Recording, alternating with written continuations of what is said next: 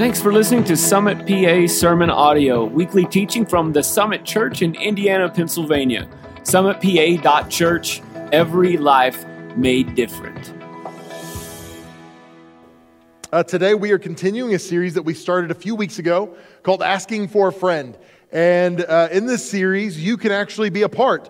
You can text a question in to, um, you can text asking for, asking in the number four, to the number 94000. When you do that, uh, you can submit your question that uh, you'd like to ask and find out about. and over the last couple weeks, we've asked, uh, uh, talked about the question: Is it biblical for women to be pastors? And uh, we talked about the question last week about children, adult children who are away from the Lord. Excuse me. Uh, does the passage from Proverbs that says, train up a child in the way they should go when they're old, they will not depart from it. Is that an indication that they're going to come back to the Lord? Is that a promise? So we talked through those questions. Uh, last year, we went through several of the questions as well. And I would encourage you can go back and look at our archive and catch up on some of those. Today, we're going to look at a question. Excuse me.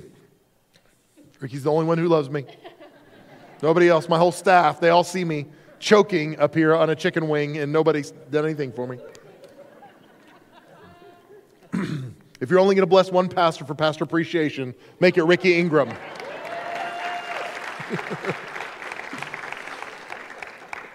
Today we're going to look at a question that, um, that I, uh, I've, I've never preached on this topic before.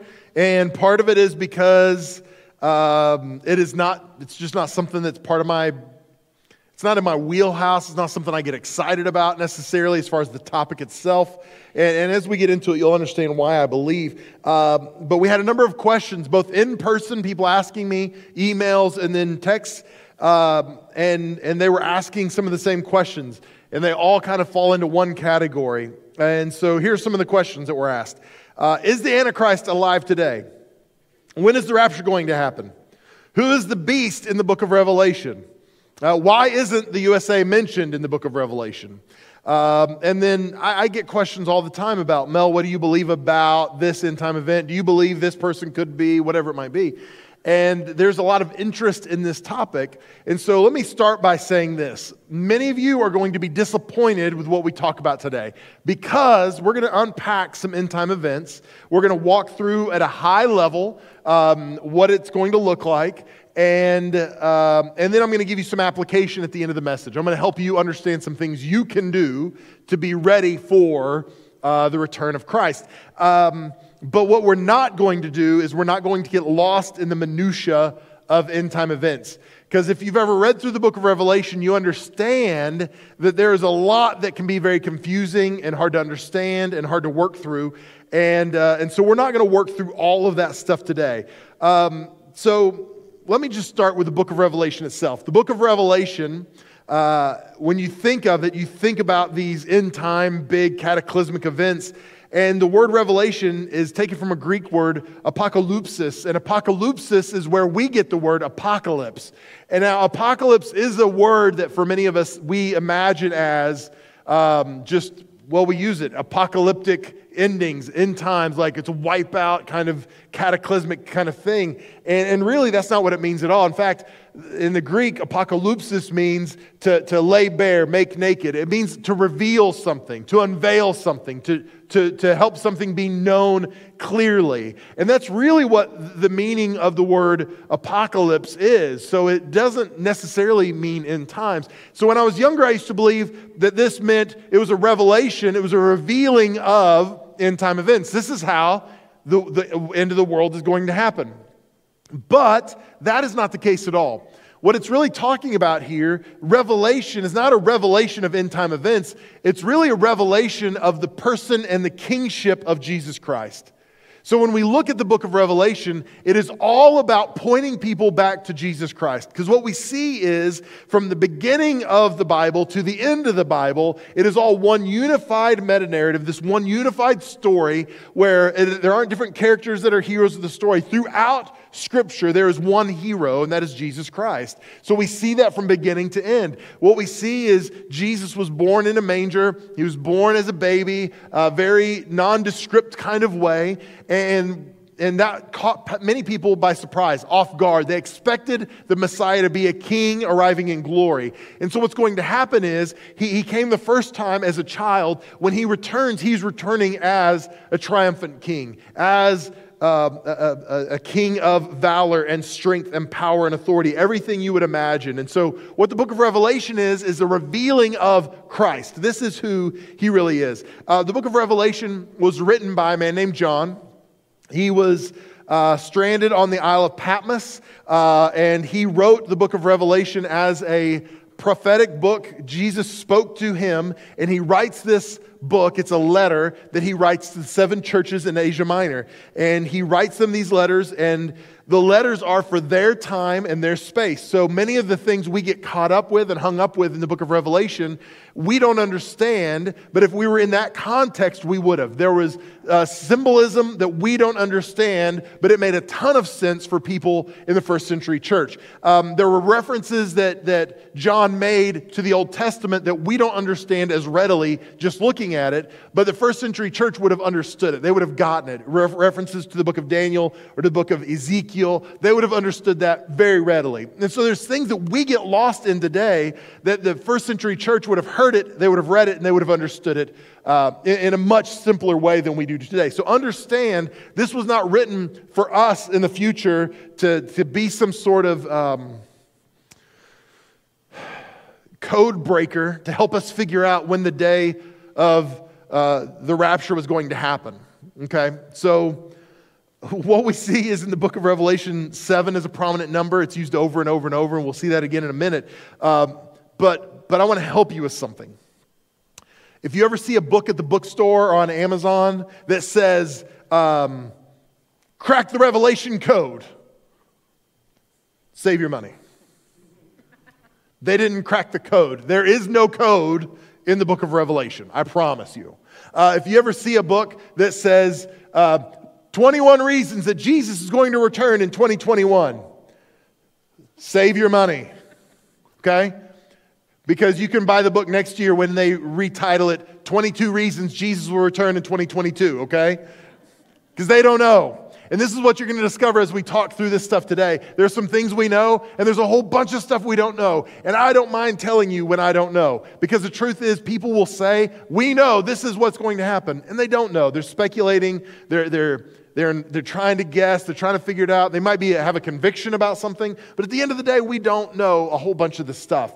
So I'll, I'll tell you what I know, and then I'm going to be honest with you about what I don't know as well. But what I do know is this the book of Revelation is not supposed to be some encoded message to us to help us figure out the exact day of Jesus' return.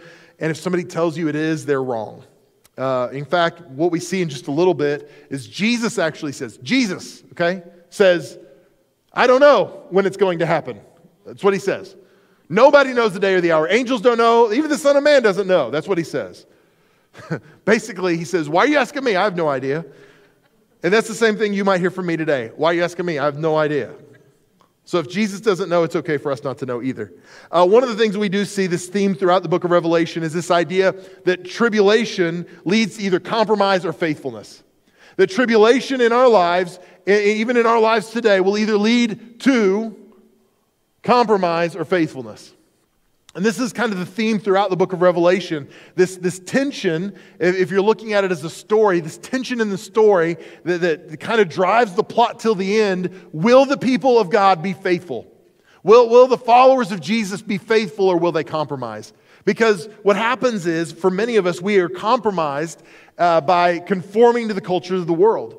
And we see this in the book of Revelation. We see it in the first century church. We see it even today that, that we are compromised by conforming to the image of the world instead of the image of Christ. So, this opening section, the first three chapters of the book of Revelation, kind of set up the plot and the tension for the rest of the book with this question Will the people of Jesus endure? So, we get to Proverbs, um, Proverbs Revelation chapter 4. And in Revelation chapter 4, uh, it kind of begins, it's the end of the current church era from Jesus till today. And then it begins what we would call the tribulation. And if, if you are new to church or you're new to Revelation, the tribulation is a seven year period of time when there is going to be uh, famine, drought, there's going to be uh, disease, there's going to be war, uh, there's going to be all kinds of issues in the world. Uh, scripture is pretty clear about the fact that there's going to be persecution, that Christians will be martyred for their faith during the seven year period of time. Um, and we know that during the seven year period of time, or maybe before the seven year period of time, that the church will be raptured. Now, um, the rapture is an interesting word. This word rapture is not used explicitly in Scripture. It's referred to in uh, Thessalonians. Uh, it talks about a gathering together. Um, and we also see Jesus talk about this idea that, uh, that the end times there will be two working in a field, one will be gone and the other will be left standing. And this is where we get the understanding for what the, the rapture is going to be for the church. Now, there are several schools of thought when it comes to the rapture of the church. Um, there's one that says the rapture will be pre tribulation. So at the beginning of the seven year period of, of all kinds of mess in our world, uh, that Jesus will bring the church home, that the dead in Christ will rise, that the church, those of us that are alive, will be taken to heaven with Christ during the tribulation. Uh, so that would be a pre tribulation view. There's also a mid tribulation view. So there's this idea that in the middle, and we'll talk about the middle of the tribulation in a moment, but in the middle of the tribulation, that would be when Christ would usher Christians to heaven. Those dead in Christ and those of us that are alive would join them. Um, that that would be the idea. And then there are some that believe that Christians will have to endure the tribulation, and because there's scripture that says, "Those who endure to the end shall be saved." Uh, and so there's some speculation, though. What does that exactly mean? Is it talking about the tribulation? So there's these three predominant schools of thought. I will tell you this: uh, as a church. Um, we would say that we are a pre tribulation in our doctrine. Uh, to be perfectly honest with you, I would not fight over this at all. None of this stuff. I'm not going to get an argument with any of you over this. So if you come to me and go, no, it's post tribulation, I'm going to be like, cool, all right. I'm good with that, whatever you say, you know. Because the reality is, whether you're pre or mid or post, the truth is that if we are faithful to Christ, that if our hearts are dedicated to Him and we are pursuing Him with everything we've got, no matter when it is, we're going to be ready. So I believe in our church's stance would probably be we're pre tribulation.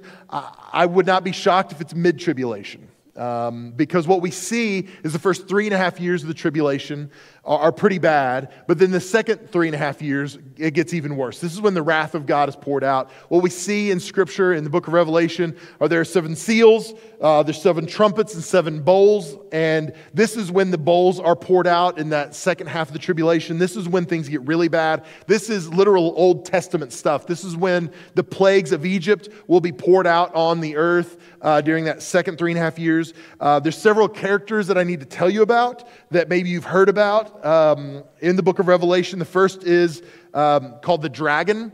Uh, this is another name for Satan. So, Satan is a prominent figure in the book of Revelation, especially during the tribulation. Uh, he is not going to be a visible figure in, in the end times. Uh, it's not like he's going to be like, hey guys, it's me, Satan, who's going to follow me. That's not how it's going to be.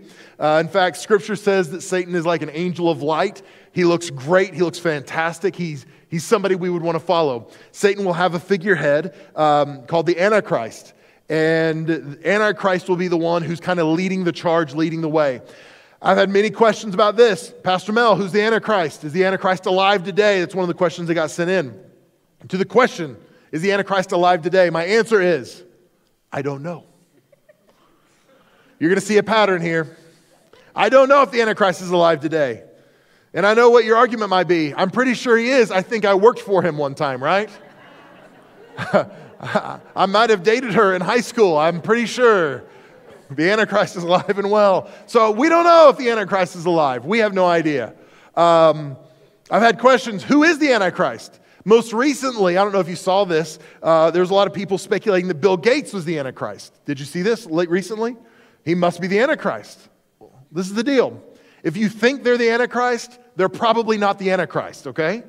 Uh, that's your first tip. I've also, a few years ago, heard a rumor that, that Oprah Winfrey might be the Antichrist. I think we're getting closer to it now, right? I'm just kidding. I'm just kidding. Um, I don't know if you, you, some of you it's funny that I'm going to say it this way.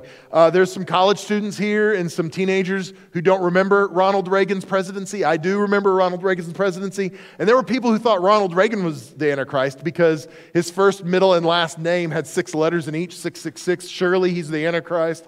Um, but this is the thing. This is what we know about the Antichrist. The Antichrist will be somebody who's so universally accepted and loved that no one will believe that he's the Antichrist until it's too late. Because what happens is, um, what we see in Scripture, Jesus describes what's going to happen uh, right in the middle of the tribulation, uh, this, the middle of this three and a half years. Uh, we see that the Antichrist is going to show up, uh, and, and something's going to happen in the temple in Jerusalem, and it's going to be the abomination of desolation, is what it's called. And the abomination of desolation is, is there's speculation here, but probably what's going to happen is the Antichrist is going to offer sacrifice and uh, desecrate the temple, basically. Um, so there's speculation that he might offer uh, a, a, sacrifice of a pig in the temple, which would uh, be counter to Jewish law and would be desecrate the holy place. And what Jesus says in Matthew 24 is hey, if you are alive, if you are a believer uh, at this time, because what we believe is that there's an excellent chance the church has been raptured, but people will still be able to be saved after this. Um, and so the church has been raptured, but what Jesus says, if you are a believer and you're around when this happens, he says, you need to run. Because this is a sign that it's about to get real bad. So, this is one of the reasons I believe that, that at the very least, there will be a mid tribulation rapture of the church because I think by then, when God's wrath is poured out, I think the church will be taken at that point. So, we see the dragon, we see the Antichrist, we see there are two figures called the beast. Uh, if Dr. Seuss was writing the book of Revelation, he would call it Beast 1 and Beast 2. Um, I just thought that was funny to imagine. I do not want Beast 1 or Beast 2. Anyway, so you have Beast 1 and Beast 2. Beast 1 represents uh, military power.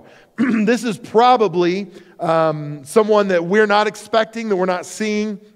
What you see if you go back through history, um, when the book of of Revelation was written, Rome was the dominant, dominant power at the time. So it was easy for the people to believe that Rome must be the beast. Uh, they were under persecution. Um, the, the church was, was dealing with a lot. And so it was easy in their context to go, ah, it's Rome. But if you would have gone back a little further, they would have said, oh, it's Persia. Oh, it's Babylon. Oh, it's whoever the modern equivalent would have been. So uh, we don't know who the beast is, but what we do know is they're going to be a, a mighty military force, and they will take ground by force. we also see Beast 2, and Beast 2 is going to lead through uh, financial means. So these two beasts together are going to help usher in the, the mark of the beast.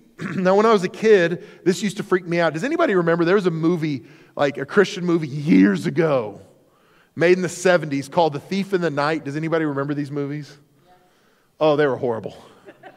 Like, we would watch him. I think my preacher at the church I grew up at, I think when he didn't have a sermon prepped, we would watch that. Like, he was like, oh, it's kind of like Veggie Tales for adults, kind of. And he would put the movie on, and we'd watch this. And in the movie, uh, it's talking about end time events, but it's set in the 70s. And it would be like, this guy with this terrible big mustache, long pork chop sideburns, you know, his hair's feathered. He's wearing the big lapel. And it really, he would probably fit in culturally with the way people dress now, now that I think about it. Anyway, he's got these huge pants, and he would pull up in his Trans Am, and he'd get out, and the music like, bow, chicka, bow, wow, you know, and be like, oh, it's the Antichrist. Like, that's what I imagined it would look like when I was a kid.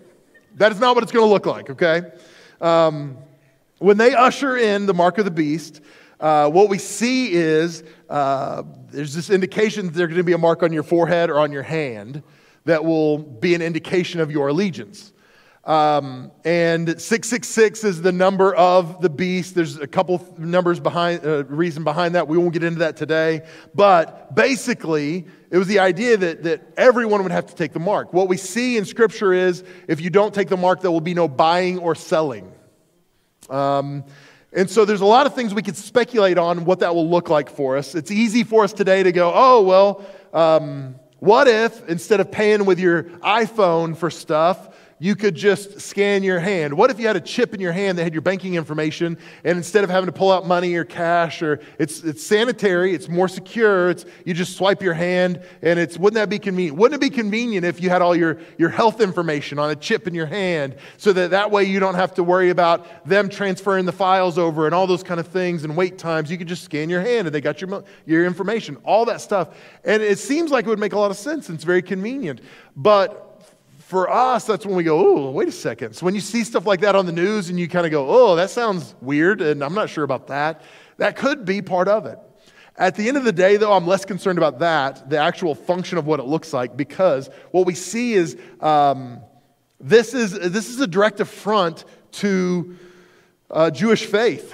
Um, there's a prayer in Jewish faith called the Shema. And the Shema is a prayer that most devout Jews pray morning and night. And the Shema is a prayer of devotion, it's a prayer of um, allegiance where they will pray, God, you are the one true God. Um, you have my life. This is basically what they're praying. And what they do is they will mark their forehead and their hand with the Shema. And the reason they do that is they're saying, God, I am fully aligned with you in every way. You are my God. I want you to be God over everything I think. So I'm going to mark my head and everything I do. So everything I think about, everything I do is yours, and I'm devoted to you in these ways. And so what we see is the mark of the beast is literally anti Shema. It's, it's literally the Antichrist, Satan, saying, No, no, no, you're not aligned with God, you're aligned with me. I am Lord. I am the one who controls your, your thoughts and your actions. So it's not just simply about what's it going to look like, chip in your hand, chip in your forehead, whatever it is. There's something deeper to it than just simply saying um, there's a mark. So who's the beast? We don't know. Lots of different ideas. I mentioned that earlier. Um, so sorry again. I don't know who the beast is. Um, after this, so, after the tribulation, the seven years of just chaos on planet Earth, and by the way, I don't believe we're in the first three years, three and a half years of the tribulation. I've had some people say, Do you think? And I do not believe that. So, I think it's going to be, we will know when we're in it. And I don't think we're there yet. Um, after the seven years of tribulation, it culminates with the Battle of Armageddon. Um, so this is a place, this is an actual place on the northern, there's a northern plain north of, in the northern part of Israel. That's the, the Megiddo, and there's an actual military base there. This is the location of many Jewish battles throughout history. Um, and so this is where it was said to take place, where, where it will take place. Now, there's some discussion about whether it would be a physical, literal battle between the forces of heaven and the forces of darkness. Um, will they actually literally set down and fight?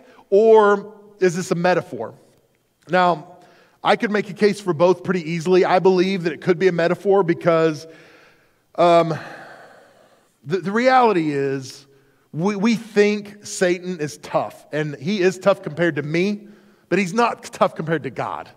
God is the creator. Satan is cre- the created. Uh, created. Um, when, when Satan fell from heaven, a third of the angels fell with him. That means a third of heaven was gone, but two thirds remained. There's still twice as many for us as there are against us.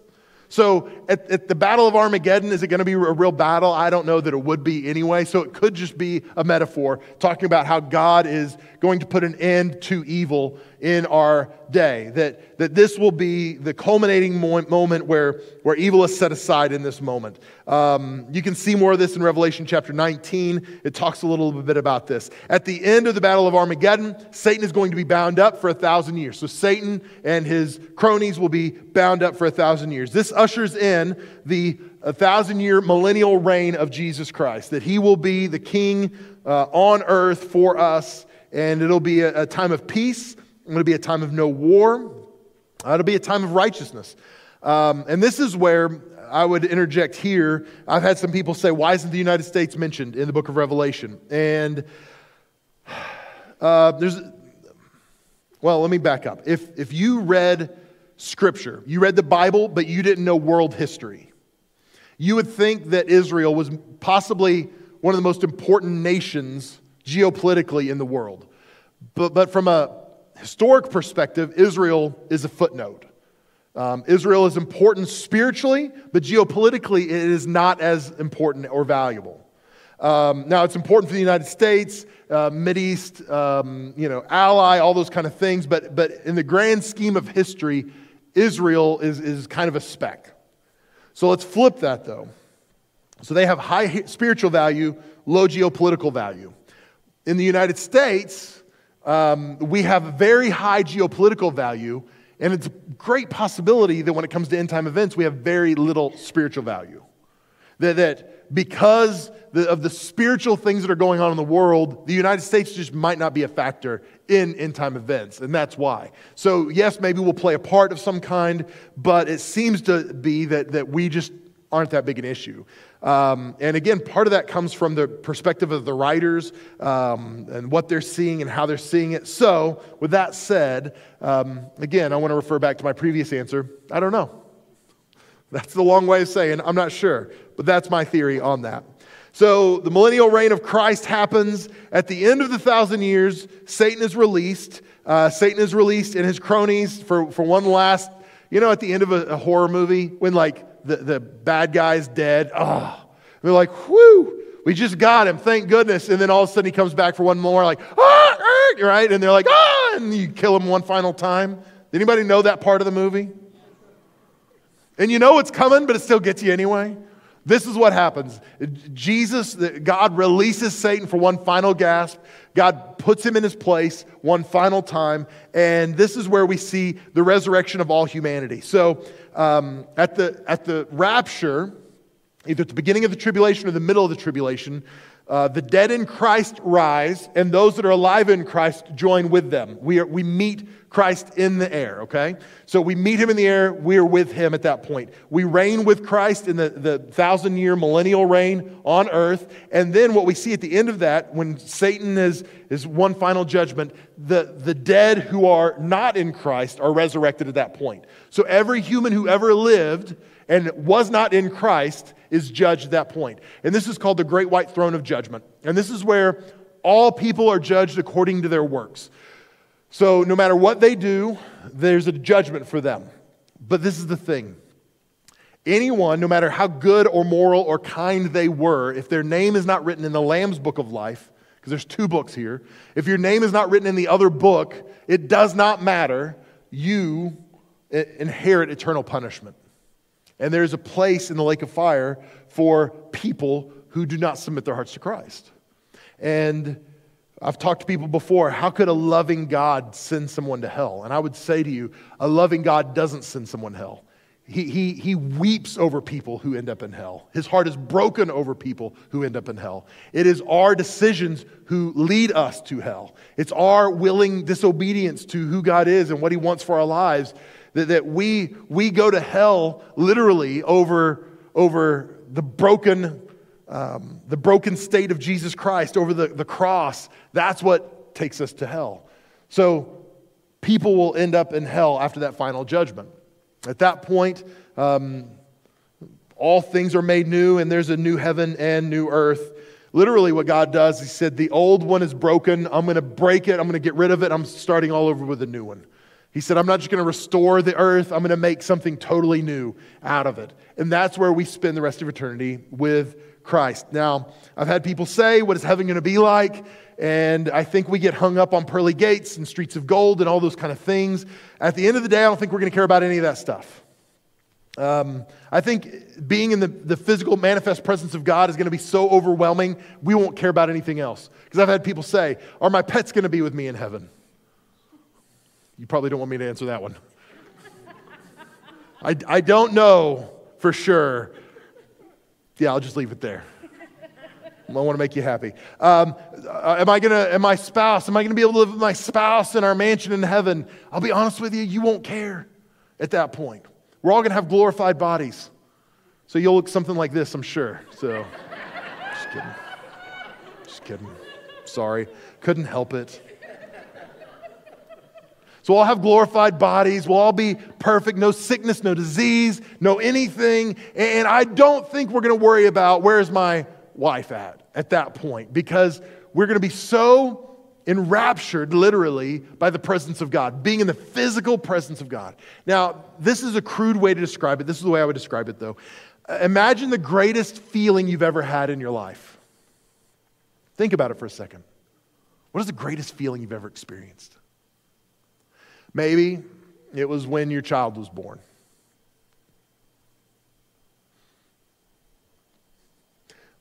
And they wrapped their hand around your finger for the first time. You thought, what in the world is going on? Like, wow, this is the best. Maybe it was the day you got married. And you thought, I can't believe I to spend the rest of my life with my best friend. Maybe, uh, maybe it was some other experience you experienced. Maybe it was you reunited with a family member. I don't know what it is. But think about that moment. And that feeling was fleeting, wasn't it? Man, it felt great in that moment. It was cool, it was exciting, whatever it was.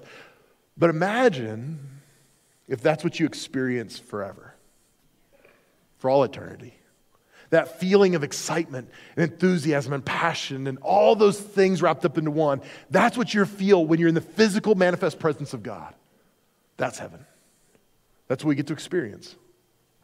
So, that question will, will those who are in Christ endure to the end? That's our reward. That's what, what the overcomers will receive is, is that moment with God. So, for us, I think it's exciting to think about, yes, being with our friends and family and loved ones who have gone before us, obviously. But man, being in the presence of God being who we actually are, not just these crude fleshly beings bound up in this world. Seeing Jesus Christ, the, the conquering king, enthroned forever. That's exciting for me. So, what do we do? What, is, what does that mean for us? Well, a couple things.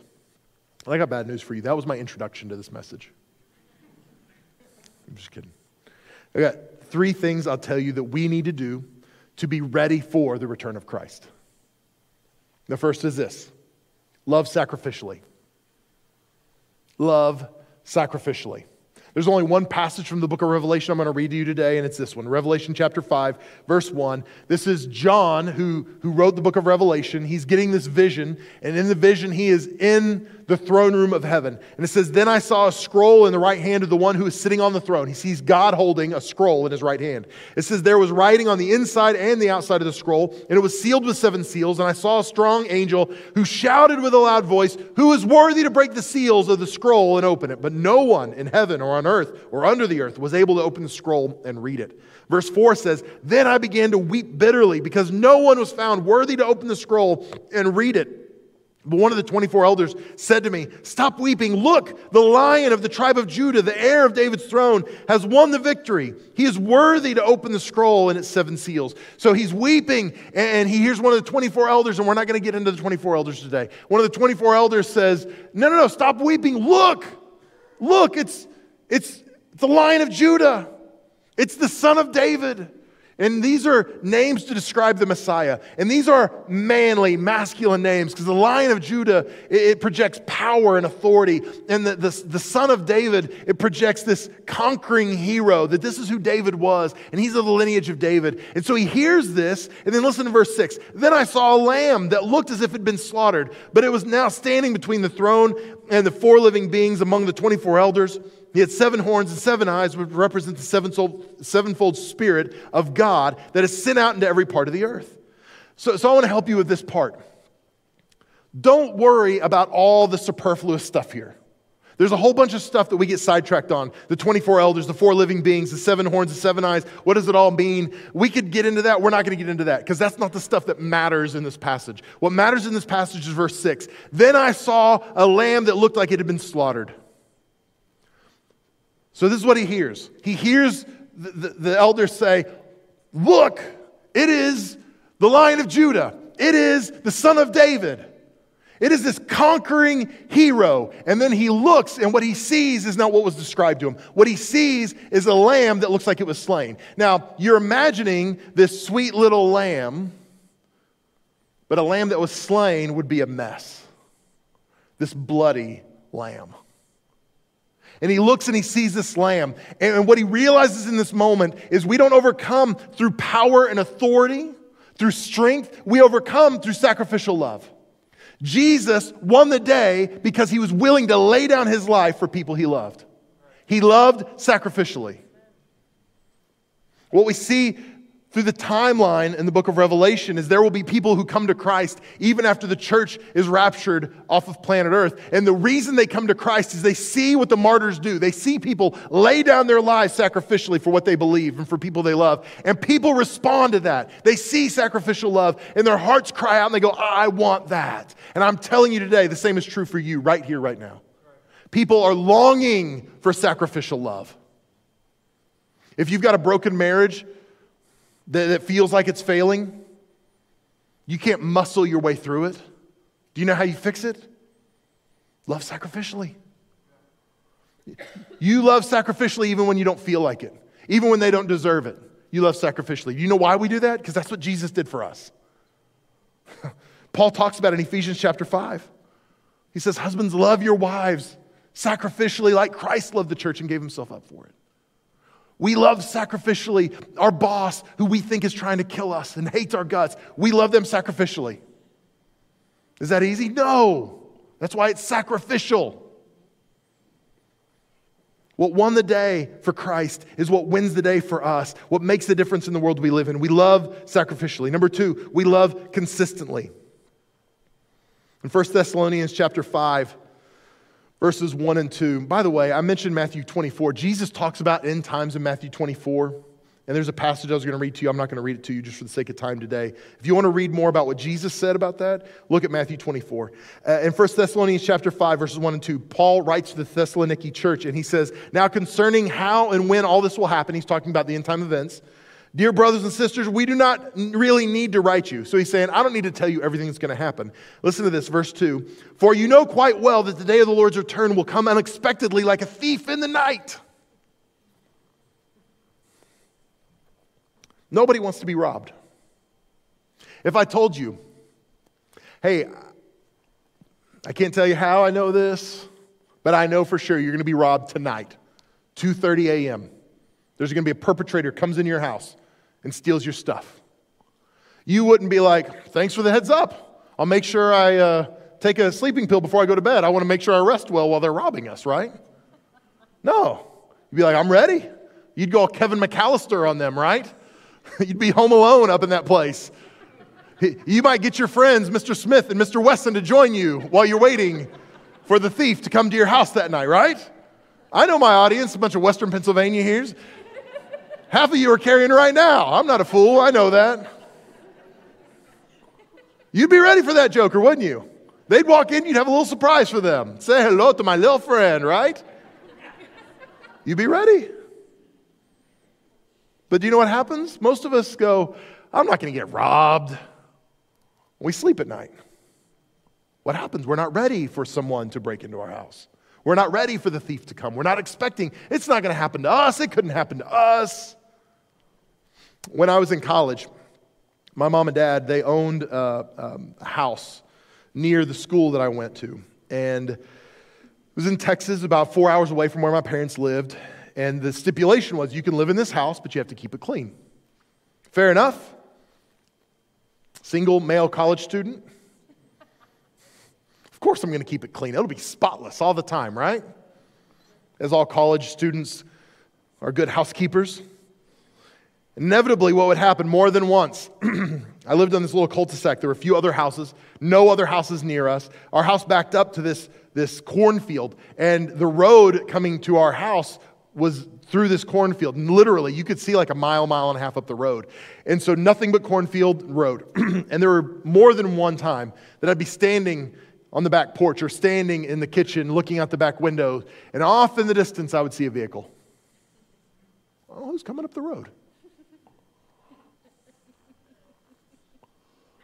And I would recognize with fear and horror that my dad's truck was coming up the road. And I knew in that moment, I've got about three minutes until he makes it into this house. I have got to get this house clean in three minutes. And I looked like I, there was CGI working on me, like I was running so fast and putting stuff up, cramming things under the couch and in the dish, wherever I needed to put it to make sure that house was clean. Do you know what would have been better for me? If I had kept the house clean consistently instead of rushing in this moment to try to fix what I should have been doing earlier. And what Paul is telling the Thessaloniki church is hey, you don't know when it's going to happen. You don't know when the, the thief is going to show up. You don't know when Christ is coming. So why don't you just be consistent? Why don't you love consistently instead of when it's easy, when it's comfortable? Why don't you love consistently? Not just sacrificially, but consistently, over and over and over again, because you do not know when the time of Christ is. So, what Paul is telling the church is be ready no matter when it might be. So, we love sacrificially, we love consistently. The last thing is this we love urgently. In Romans chapter 13, Paul was talking to the Roman church about how we get along and how we love each other as the church. And he's imploring them to do that. And he says this in Romans 13 11.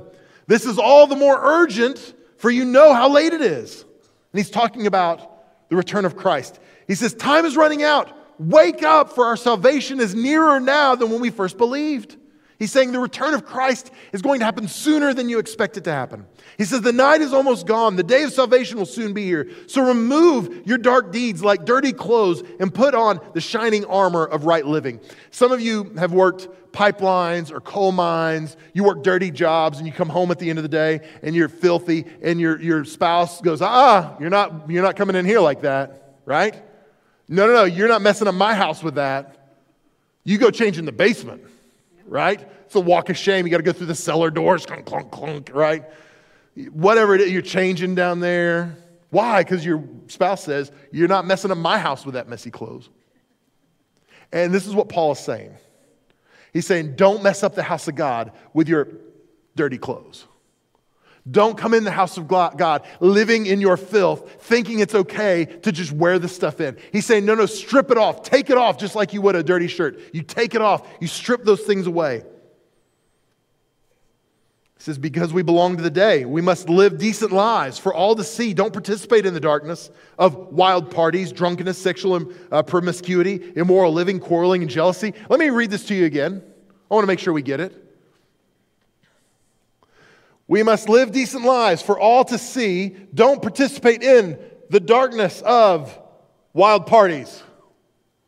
I don't know if you guys know, we got a, a university in our town. Is anybody familiar with that? IUP? They're known to have some parties from time to time. Is anybody aware of that? At least a couple times a year. They have some wild parties. And drunkenness. Again, I'll refer back to my previous message on IUP. Or in sexual promiscuity. Do we see a, a trend going here? And immoral living. And a lot of us right now are like, yeah, those IUP students can't believe they do that stuff. Did you know adults do this stuff too? Wild parties aren't just reserved for 20 year olds. Did you know that? Sexual immorality is not reserved for 20 year olds co-eds on campus. Let's take this a step further. And it says, it doesn't, in the list there, it goes on to say, or in quarreling and jealousy. You thought this was going to be just the IUP students. You are wrong. It is all of us. You, you might be great on a few of these, but there's a couple of these that Paul got you. Well, I'm not sexually immoral. No, but, but you trash people when you talk about them behind their back. You gossip. You, you don't mind uh, living jealously. You look at people's stuff on social media and you're like, they don't deserve that. I deserve a house like that. That doesn't sound like the heart of Christ to me at all. And what Paul says is, we strip that stuff off. We don't bring that in the house. And he goes on to say in verse 14, instead, clothe yourself with the presence of the Lord Jesus Christ and don't let yourself think about the ways to indulge your evil desires. Remember what he said in the very first verse here. This is all the more urgent because we know that the days are short. We know that our salvation is nearer now than when we began. He says it's important that we live urgently, that we love urgency, love the people around you urgently because we're running out of time. When I was a kid, I used to think that this was about me. That I've got to, I've got to love God urgently because He can come back at any moment. And I, I was living with this fear that if I was like, if I had a bad thought when Jesus returned, I would miss the rapture. I've told you the story before. I didn't tell this in the earlier services. Um, when, when I was a kid, I would walk home from school, and my mom was always home when I would get home from school. But there were a couple times I would get home and my mom was not home for some reason. freaked me out. Because my first thought is, my mom got raptured and I missed it. No! Literally, I would go through the house looking for my mom, like, like, oh my gosh, right? this isn't something that happened a time or two. This was how I lived my life as a, as a kid growing up in a Pentecostal church. Uh, I was scared about missing the rapture. And, uh, and what we need to understand is we need to live with an urgency. It's not just about us, it's about the people around you. It's fun because this weekend we had a whole bunch of people who came to church here because somebody they love was being baptized. And what that indicates is influence. There, there was a girl in our previous service, I bet she had 40 people here for her baptism. That tells me that there's influence there. And when we love urgent, urgently, it's not just about us, it's about the people around us who are transformed and changed by the love of Christ. It's understanding that it's not just about me getting to heaven, it's about them understanding that there's a better way, that there is an end, that there is a heaven and there's a hell. These things are real.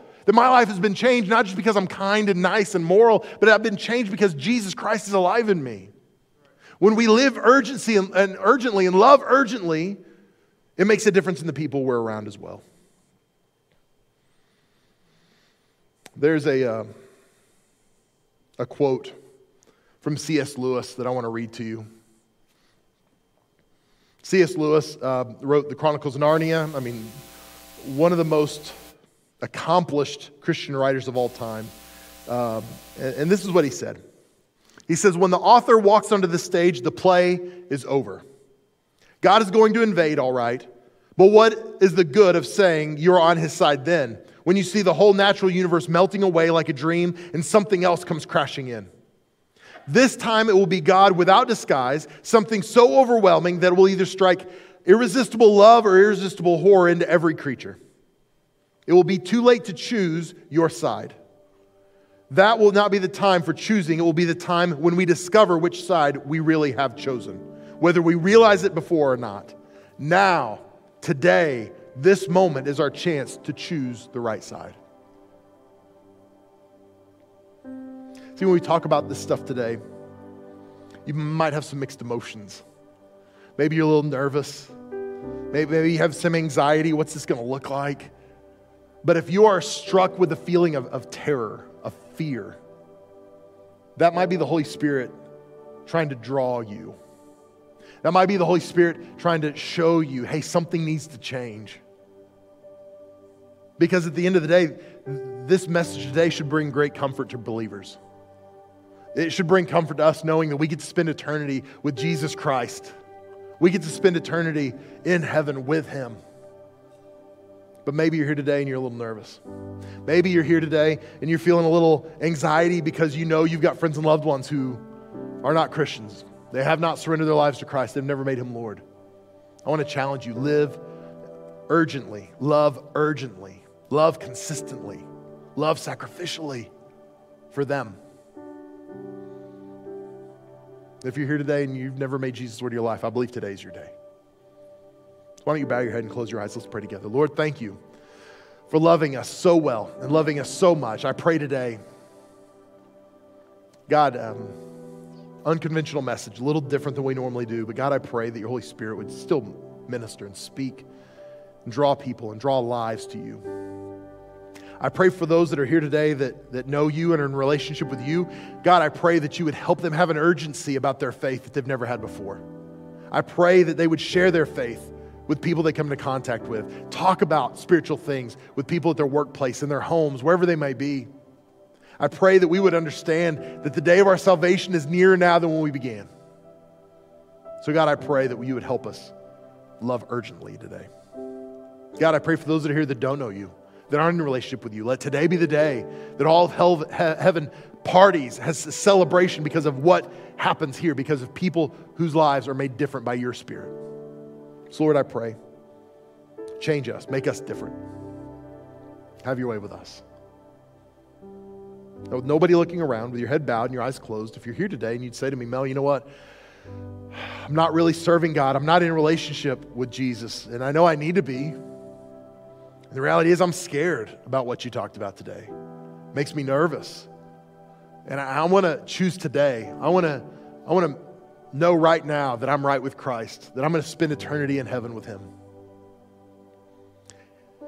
If that's you, I'm going to ask you just to slip your hand up real high where I can see it. And you can put it right back down. So if you'd say to me, Mel, that's me, pray for me. Yeah, I see you on my right. I see you in the center section. Thank you. A couple of hands. Who else would say, Mel, that's me, pray for me? I want to make sure I'm right with God. I want to make Jesus Lord of my life. I want to choose today. Yeah, thank you. I see you on my left. Praise God. Just a few more seconds. Anyone else want to join these? Okay.